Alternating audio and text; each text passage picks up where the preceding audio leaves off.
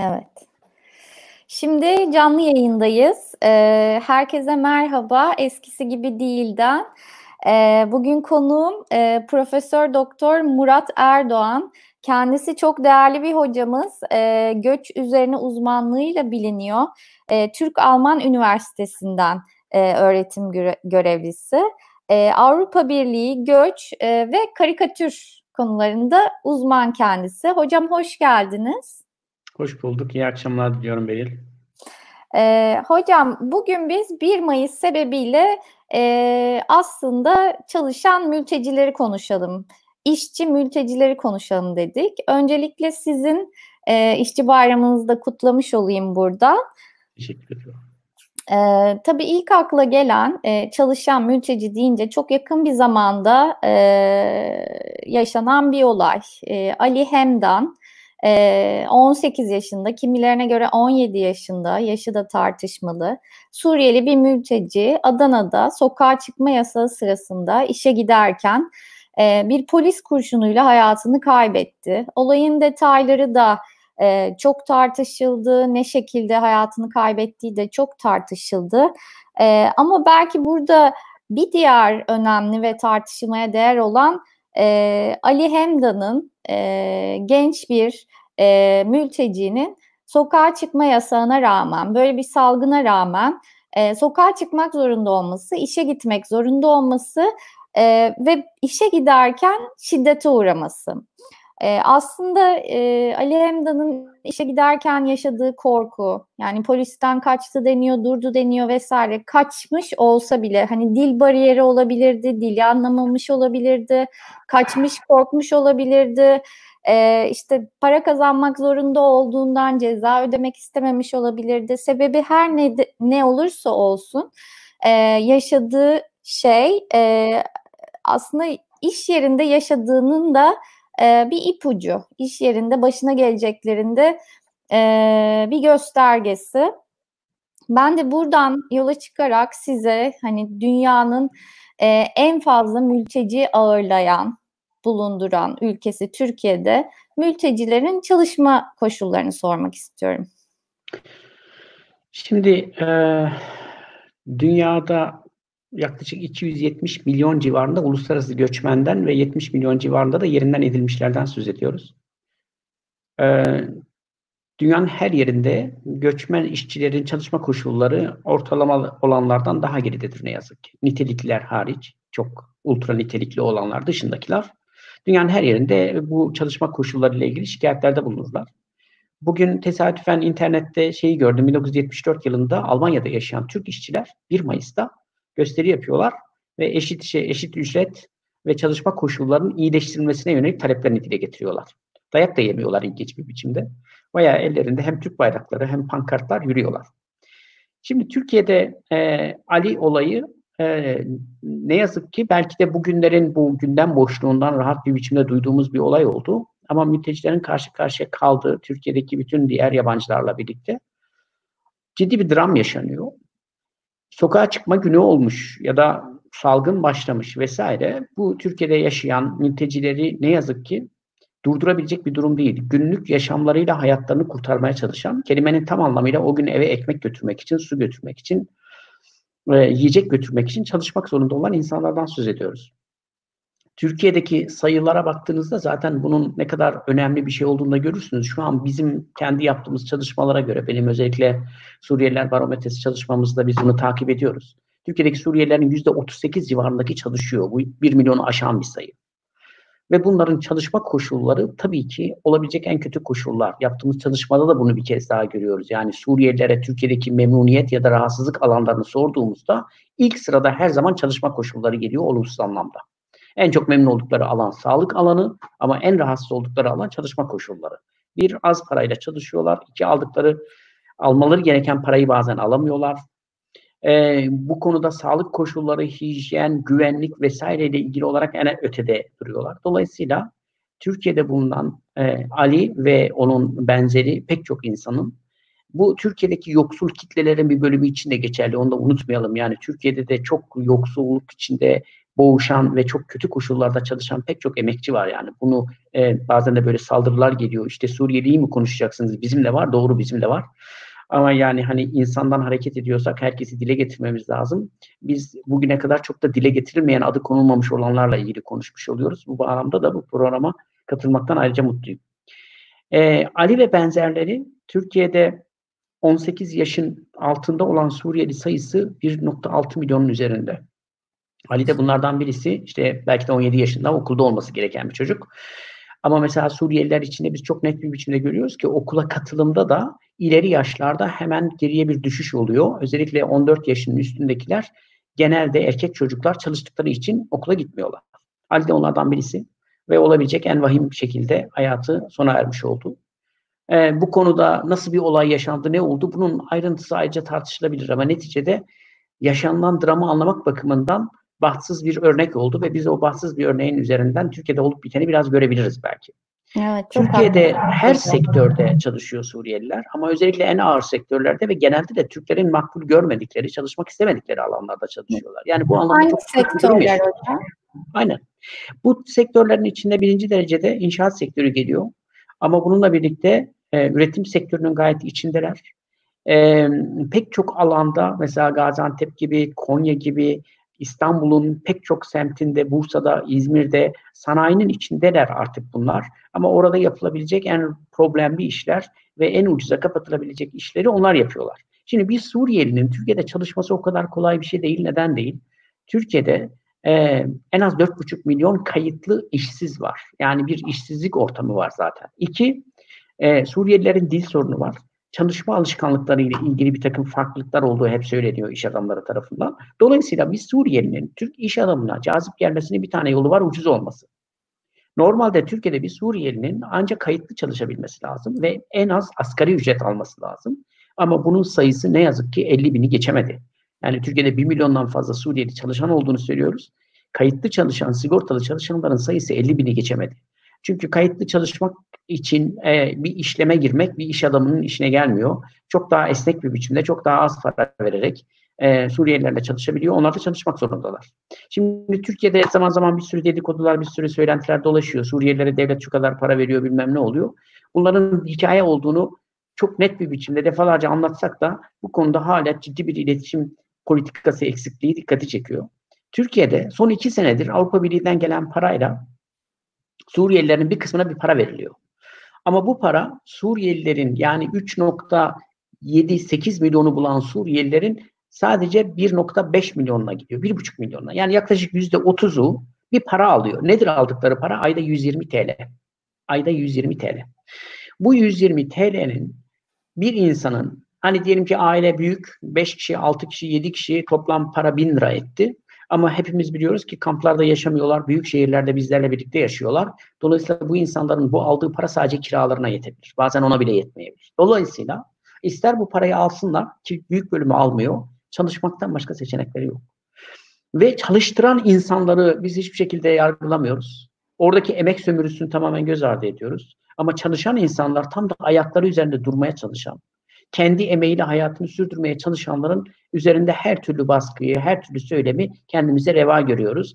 Tıpkı bu Ali'nin ölmesi sonrasında sosyal medyada gördüğümüz akıl almayacak vicdansızlık örnekleri gibi ne yazık ki böyle bir süreç yaşanıyor memleketimizde. Hocam araya e, girmek istiyorum. Bir şey sormak istiyorum size.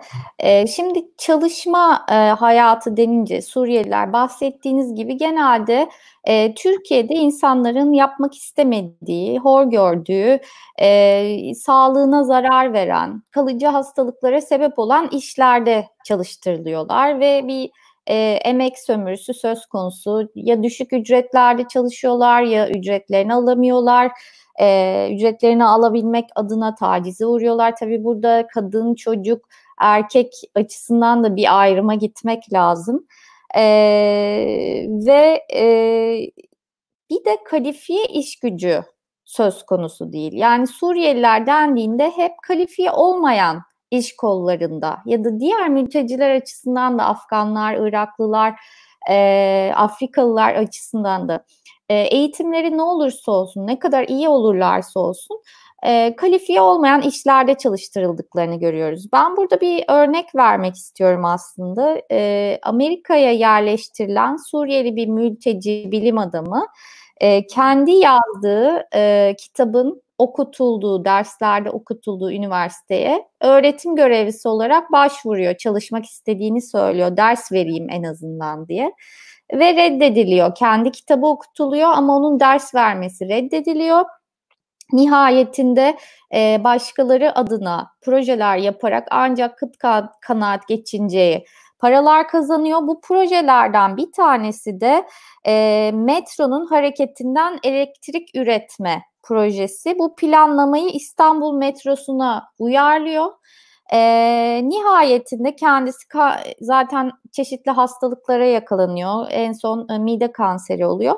E, Amerika'ya yerleştiriliyor. Bu kişinin hikayesi tabii çok duyulduğu için hatta oyuncu Edward Norton bir e, kampanya başlatıyor kendisi için. Bağış toplanıyor. E, yüksek miktarda bağış toplanıyor e, ve Amerika'ya yerleştiriliyor ve yerleştirildiği için de aslında mutlu olduğunu, e, yeni bir hayat umuduyla oraya gittiğini söylüyor. Yani bir anlamda kendini gerçekleştirebileceğini düşünüyor orada. Yeni planları olduğunu söylüyor. Oysa Türkiye'de bu kadar kalifiye bir kişi hiçbir şekilde e, faydalı olmasına izin verilmemiş deyim yerindeyse. E, siz bu konuda ne diyeceksiniz? Yani mülteciler bir şekilde bir e, bir noktada tutuluyor ve onun üzerine geçmeleri e, mümkün görünmüyor. Eğitimleri ne olursa olsun, ne kadar başarılı olurlarsa olsun ki Türkiye'ye çocukken gelip burada üniversitede okumuş, e, eğitimini tamamlamış, çok başarılı, çok iyi Türkçe konuşan e, kişiler var. E, ama onların bile e, iyi bir iş bulması ancak uluslararası kurumlarda mümkün oluyor. Yani Türkiye içindeki şirketlerde, kurumlarda iyi işler bulmaları çok istisnai bu, bir durum. Bunun sebebi nedir? Siz ne dersiniz? Şimdi e, belli önce bir bir önceki konuyla ilgili bir cümle söyleyeceğim. Ondan sonra bu konuya Tabii geleceğim. Bu konu gerçekten Tabii. çok önemli bir konu. Şimdi bu kayıt dışı çalışma konusu bizde genelde mültecilerin, göçmenlerin üzerine yapışmış bir etiket. Ama bu konuda da yanılgıya düşmeyelim. Tam da 1 Mayıs günü. Türkiye'de TÜİK'in kendi rakamlarına göre çalışan emekçilerin %33'ünden fazlası kayıt dışı çalışıyor. Yani Türkiye'de toplamda 32 milyon insanın çalıştığı hesaplanıyor. Bunun 10 milyondan fazlası kayıt dışı çalışıyor. Kayıt dışılık bize yabancı bir durum değil ne yazık ki. Türkiye ekonomisinin en büyük handikaplarından birisi. Mültecilerin zaten başka bir seçeneği yok. Bu ekonominin içine kayboluyorlar. Dolayısıyla burada sadece mülteciler kayıt dışı çalışıyor gibi bir algı da ortaya çıkmasın. O da çok vahim bir algı olur. Hı hı. Onların e, bir tercihi değil bu. O tercihi yapan aslında onları çalıştıranlar e, ve o konudaki denetimin de yeterince güçlü olmaması. Bir kere bunun altını bir çizelim. Şimdi gelelim e, nitelikli e, göçmenlere ya da mültecilere. Şimdi dünyada e, çok net bir tablo var. Dünyanın iyi beyinleri, iyi akıllı insanları, çalışkanları, ne bileyim ben iyi eğitim almışlarına dünyanın kapıları açık genelde. Onun için şu an dünyada 270 milyon üzerinde göçmen var ve bu göçmenler nerede yaşıyor diye baktığınızda genelde işte gelişmiş ülkelere gidiyorlar. Amerika'ya, Kanada'ya, Almanya'ya, İsviçre'ye vesaire. Ve orada o e, kapasitesini kullanabilecek, daha iyi bir yaşama ulaşabilecek, aynı zamanda gittiği ülkeye katkıda bulunacak şeyler yapıyor. Yalnız mültecilik işi biraz daha bahtsız bir şey. Biraz değil çok daha bahtsız bir şey. Zaten ülkenizde savaştan kaçıyorsunuz. Bombalardan kaçıyorsunuz, cellatlardan kaçıyorsunuz, eziyetten, siyasi olarak sorgulanmaktan kaçıyorsunuz. Ama gittiğiniz ülkeler size vebalı gibi bakıyor. Dolayısıyla dünyada mülteciler nerede, göçmenler nerede diye baktığınızda tablo ortaya çıkıyor. Aynı ülkeden birisi doktor olsun, öbürü de doktor olsun, iki doktor. Birisi göçmen olarak Kanada'ya gitsin, öbürü mülteci olarak Kanada'ya gitsin. Gittikten sonra belki durum değişiyor ama başlangıçta mülteci olan hep öteleniyor. Mülteci olanın önünde hep bariyerler oluyor. Bu travmatiktir, sorumludur, acaba gerçekten doğruyu mu söylüyor? Bir şüphe ve zan altında kalırlar aslında. Şimdi az önce sözünü ettiğin örneğe benzer pek çok örnek var. Benim çalıştığım önemli alanlardan birisi Suriyelilerle ilgili çalışırken ben genelde kamuoyu algısı çalışıyorum ama bunun yanında iş dünyasına etkileri nelerdir? eğitimdeki durumları nelerdir? Belediyeler, yerel yönetimler bu konunun neresinde bunlara da bakıyorum. Ama en önemli çalıştığım konulardan birisi Türkiye'deki Suriyeli akademisyenler yani nitelikliler ve bir de Suriyeli Türkiye'deki üniversite öğrencileri. Onların sayısı da 33 bine çıktı. Ben benim şöyle bir inanışım var. 2015'ten beri bunu çok net bir biçimde söylüyorum. Türkiye'deki Suriyeliler Türkiye'de kalacak. Bu saatten sonra Suriye'de ne olursa olsun Türkiye'deki Suriyelilerin %80'den fazlası bu ülkede kalacak. Ne başka bir ülkeye gitme imkanları olacak ne geri dönme imkanları olacak. Dolayısıyla ben buradan hareketle yaptığım bütün çalışmalarda eğer kalacaklarsa birlikte bir yaşam kaçırılmaz ise o zaman bir arada daha iyi nasıl yaşayabiliriz? Ve tam da senin söylediğin gibi bu nitelikleri nasıl koruyabiliriz? Şimdi mesela Türkiye'de bir vatandaşlık veriliyor, çok tartışılıyor.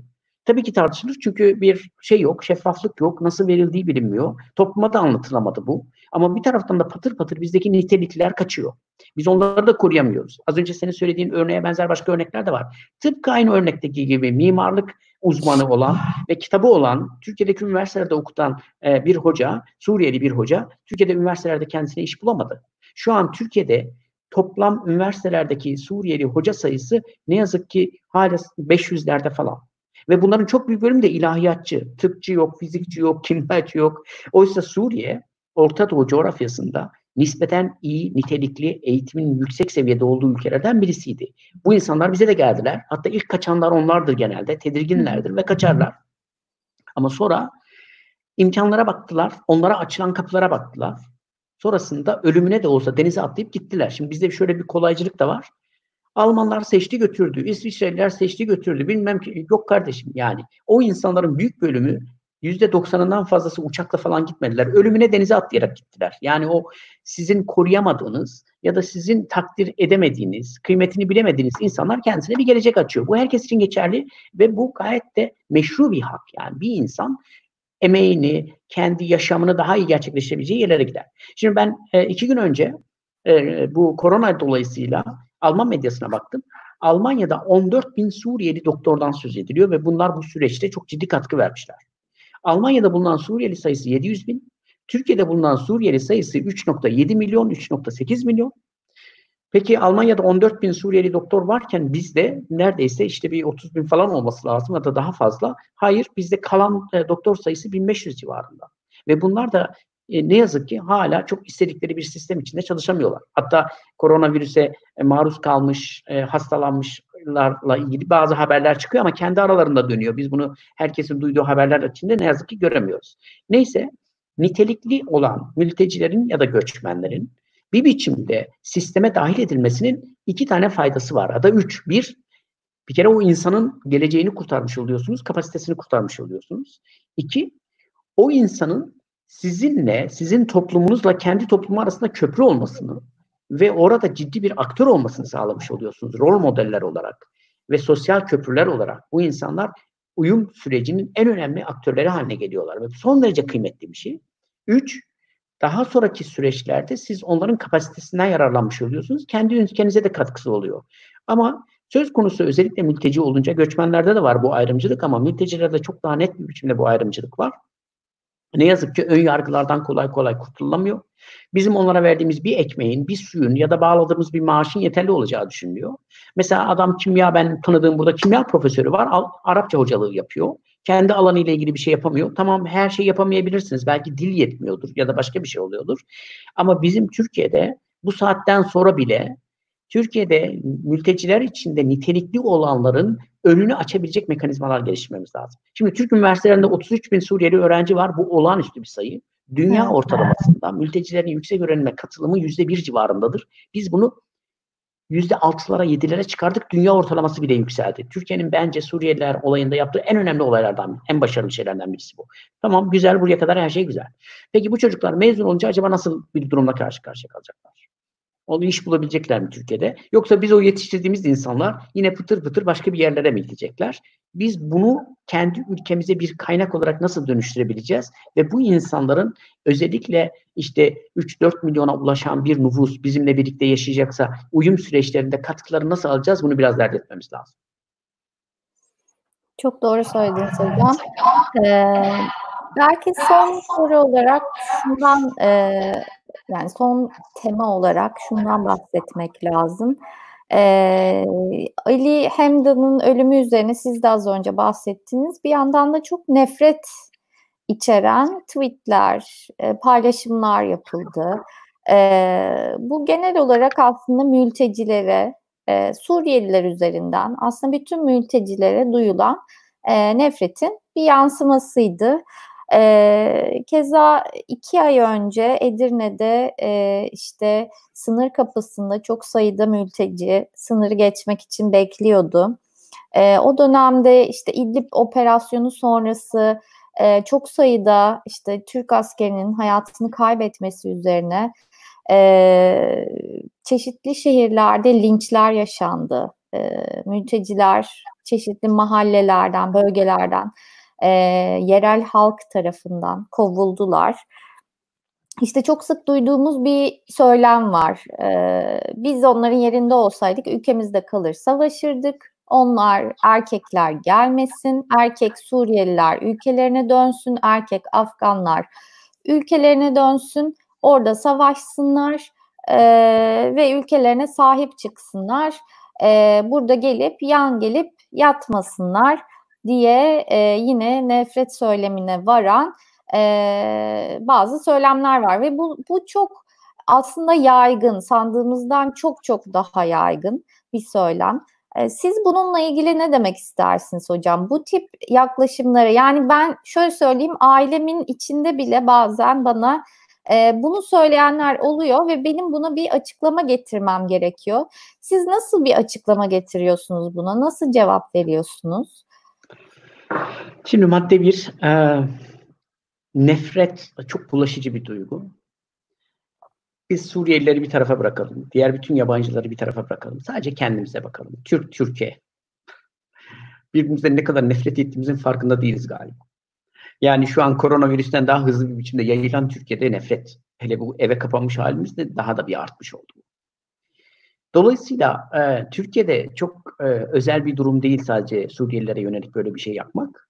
Eninde sonunda en gariban, en az sesi çıkan, dövdüğümüzde e, e, bağırmasını bile duyamayacağımız insanlardan söz ediyoruz. Onun için çok kolay geliyor.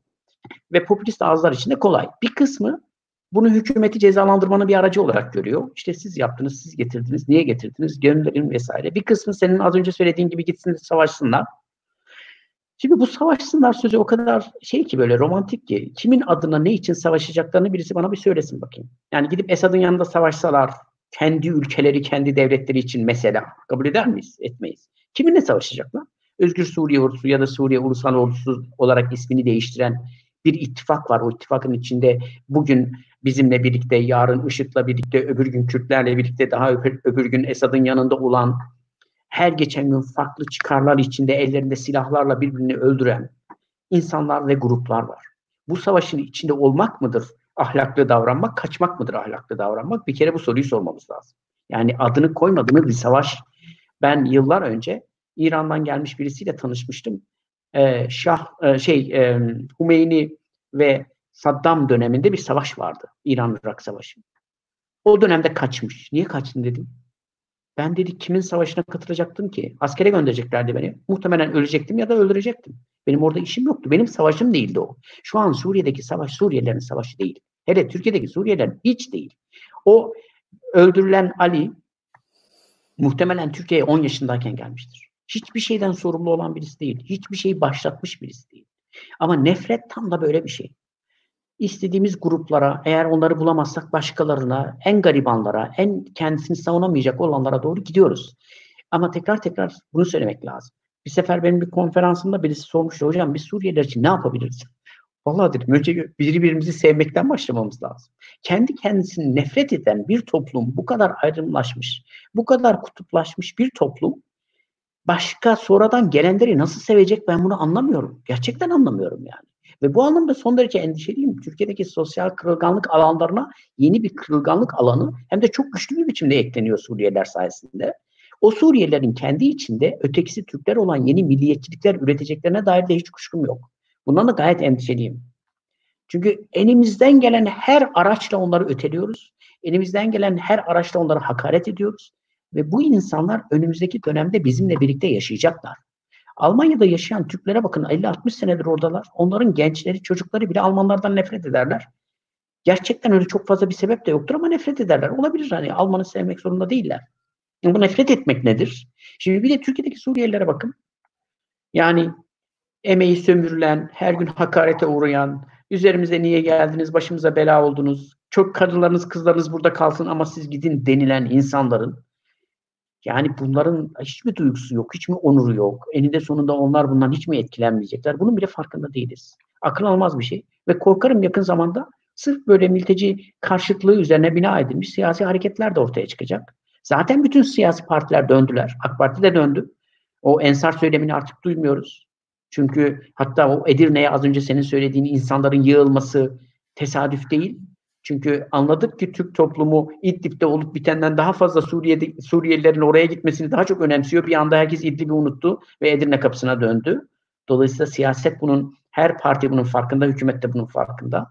Dolayısıyla bu süreç gerçekten zor bir süreç olacak. Ama unutmayalım bu süreç Suriyelileri ezmeye ne kadar yarar bilmiyorum ama bizi daha çok parçalamaya daha çok etkili olur diye düşünüyorum. Bundan da son derece endişeliyim. Keşke bu kadar karamsar bir tablo çizmesem ama çok umut var göremiyorum bu tabloyu.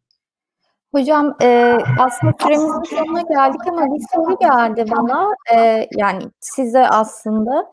E, Özgür Özdemir'den mültecilerin bir kısmının ucuz iş gücü olması işçiler arasında ekmeğimizi elimizden alıyorlar demesine yol açıyor. Bu söylem hakkında ne düşünüyorsunuz diye sormuş size. Şimdi bu çok e, yerinde çok doğru bir soru. Benim şöyle bir iddiam var. Bunu kanıtlayabilmek mümkün değil kayıt dışı ekonomiden dolayı. Ama Türkiye'de bir işsizlik yükselişi var.